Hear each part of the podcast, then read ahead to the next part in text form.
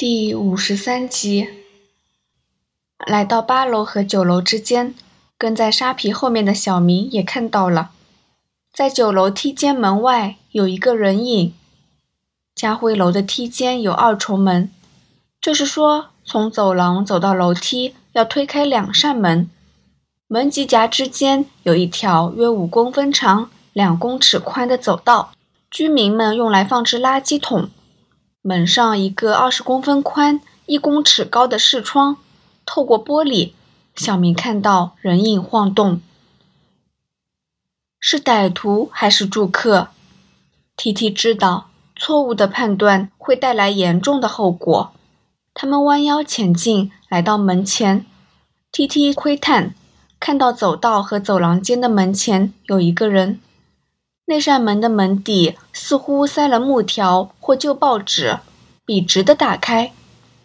虽说消防署经常呼吁往梯间的门要长期关上，以防火警时浓烟涌进梯间，妨碍逃生，但居民们往往贪方便，用不同方法令这些防烟斗形同虚设。由于门上的玻璃蒙了厚厚的尘埃，加上光线不足。T T 和沙皮都无法判断那个人影是不是目标之一。小明在后方戒备，以防这边误中副车。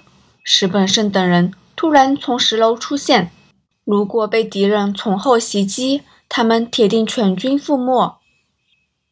T T 对沙皮和小明做了几个手势，只是小明负责拉门，沙皮和 T T 进攻。重案组其实没受过正式的战术训练，纯粹以实战经验补足。不过这一刻，不管门外的人是不是歹徒，他们除了进攻外没有选择。小明知道，走廊外不远处便是十三号室，亦是那家宾馆所在。如果石本胜真的抓到人质，那便相当麻烦。三。T T 用手势倒数，二、一、零。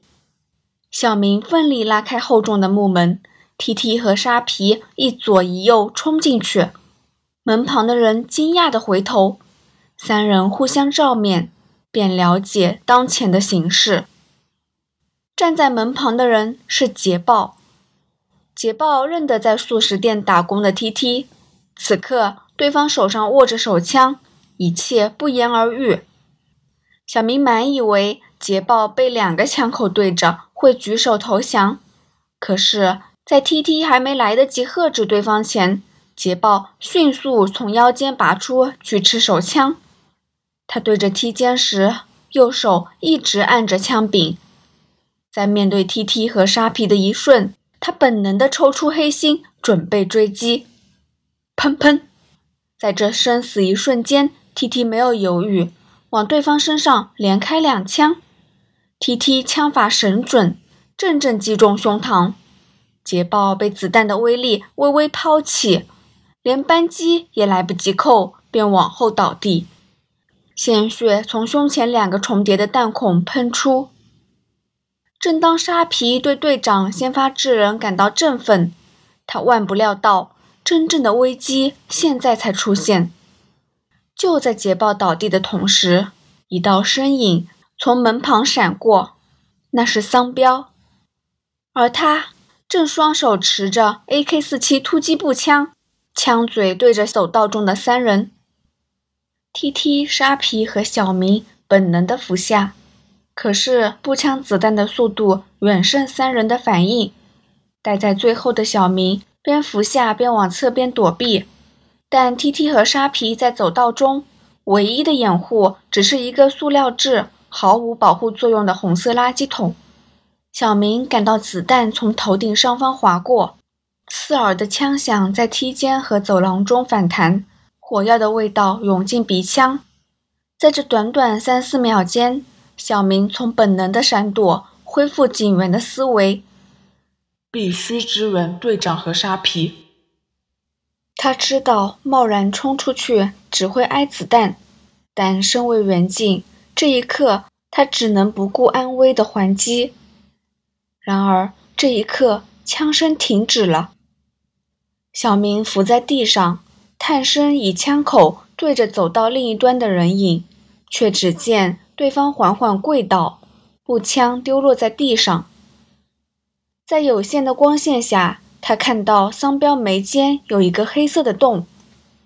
在小明仍没有反应过来的时候，他感到一股力量揪住自己的左臂，后退。是 T T 的声音。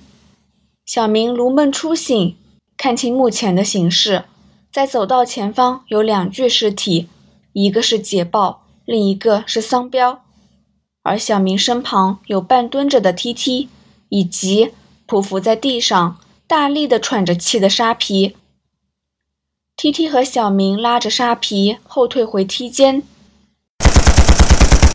就在房檐门自动关上的时候，一串哒哒哒在门后响起，门上的玻璃应声碎裂。小明知道那是石本胜。小明和 T T 举枪戒备，但看样子石本胜不像桑彪那么鲁莽，不到五秒钟，门后便会一片静默。刚才桑彪持着手中武器，火力大。T T 等人被困在狭窄的走道中，便站在门前开火。电光火石间，T T 抓住转瞬即逝的机会，朝敌人头部开了两枪。点三八子弹威力虽然不及步枪子弹，但对人体而言，前者反而更有效。高弹速的步枪子弹穿透力强，可以打穿金属。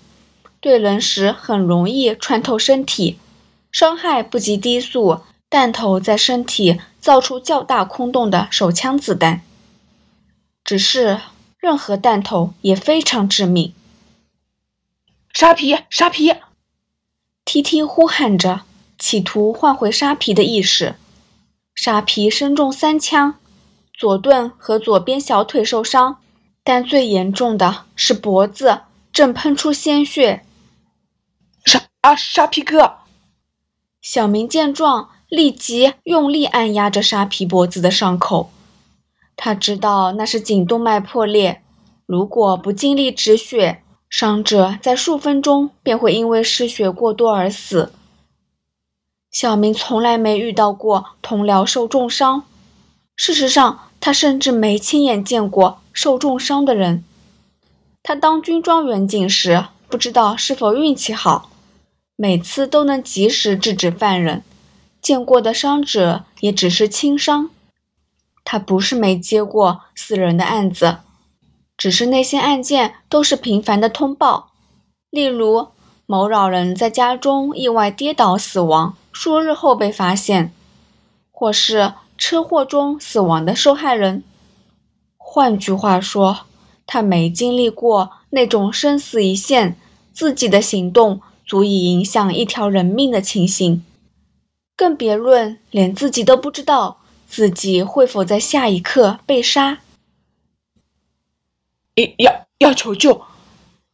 小明左手按压着伤口，尝试以染红的右手挂上因为冲击而掉下来的耳机，却因为双手颤抖而挂不好。靠音指挥中，怎么没声音的？小明慌张地掏出放在后裤袋的对讲机本体，却发现刚才躲子弹的同时不小心将它压坏，对讲机的外壳碎裂，按钮没有反应。啊 啊！门外走廊隐约传来惊叫声，这声音令 T T 和小明警觉地回头。小明。T T 凝视着木门，以冷静的语气说：“放下沙皮，我们攻出去。”队长，小明忽地抬头，直瞪瞪地瞧着 T T，不相信自己刚听到的命令：“放下沙皮，掩护我。”队长，如果我放手，沙皮哥会死的！小明大喊，他跪在地上。沙皮的血已把他的裤子染成一片猩红。沙皮的血已把他的裤子染成一片猩红。小明，我们是远景，保护市民比照顾同僚更重要。提提怒道：“小明从没见过队长对部下如此动气。”但但，把沙皮留给支援队。